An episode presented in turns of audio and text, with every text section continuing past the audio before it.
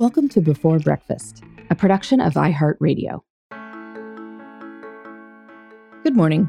This is Laura. Welcome to the Before Breakfast podcast.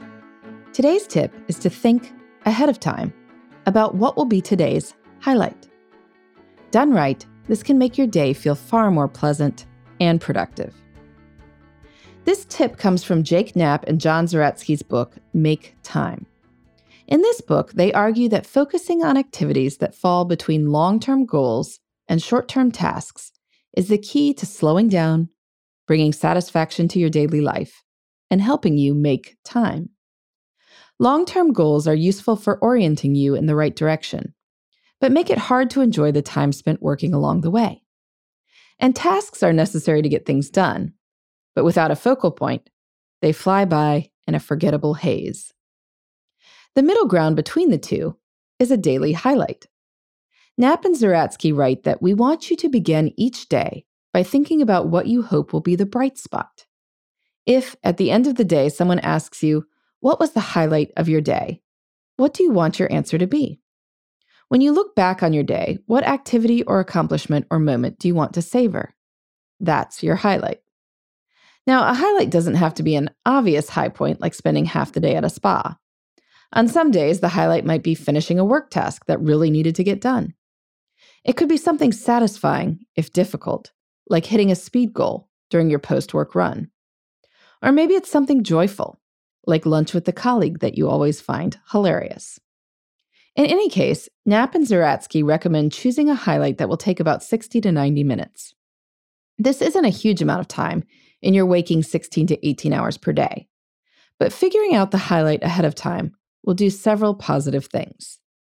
First, you'll look forward to the highlight and structure the day's logistics to make sure it happens. Second, you'll notice the highlight while it's happening. It can be easy to trudge through even good things in a distracted frame of mind. But if you know lunch with your colleague is a highlight, you'll pay attention to his funny jokes and give yourself permission to laugh a bit more, rather than thinking about your inbox. And rather than going through the motions of that post-work run, you really think about it and celebrate what your body can do. And finally, choosing a highlight ahead of time can help change the story we tell ourselves about our lives. It's easy to fall into a trap of thinking, I have no time, or I'm not in control of anything.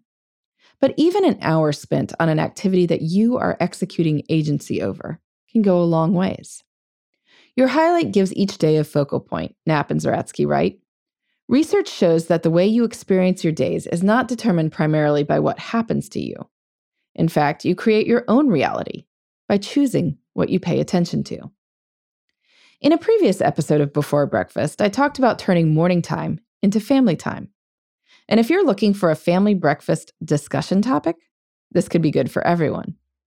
What will today's highlight be? Looking forward to the day's schedule. What is the main thing you'd like to remember from the next few hours? Now, maybe some days the highlights won't happen, or some days it will be really tough to identify a highlight. But as Knapp and Zaretsky note, the upside of seeking out a daily highlight is that we can always try again tomorrow. Eventually, there's going to be a highlight we can foresee and celebrate. In the meantime, this is Laura. Thanks for listening. And here's to making the most of our time.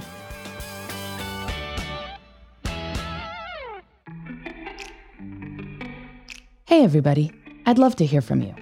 You can send me your tips, your questions, or anything else. Just connect with me on Twitter, Facebook, and Instagram at Before Breakfast Pod. That's BE, 4, then breakfast, POD.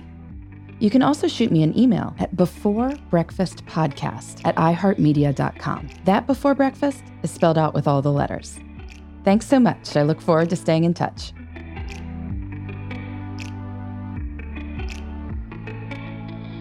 Before Breakfast is a production of iHeartRadio. For more podcasts from iHeartRadio, visit the iHeartRadio app, Apple Podcasts, or wherever you listen to your favorite shows.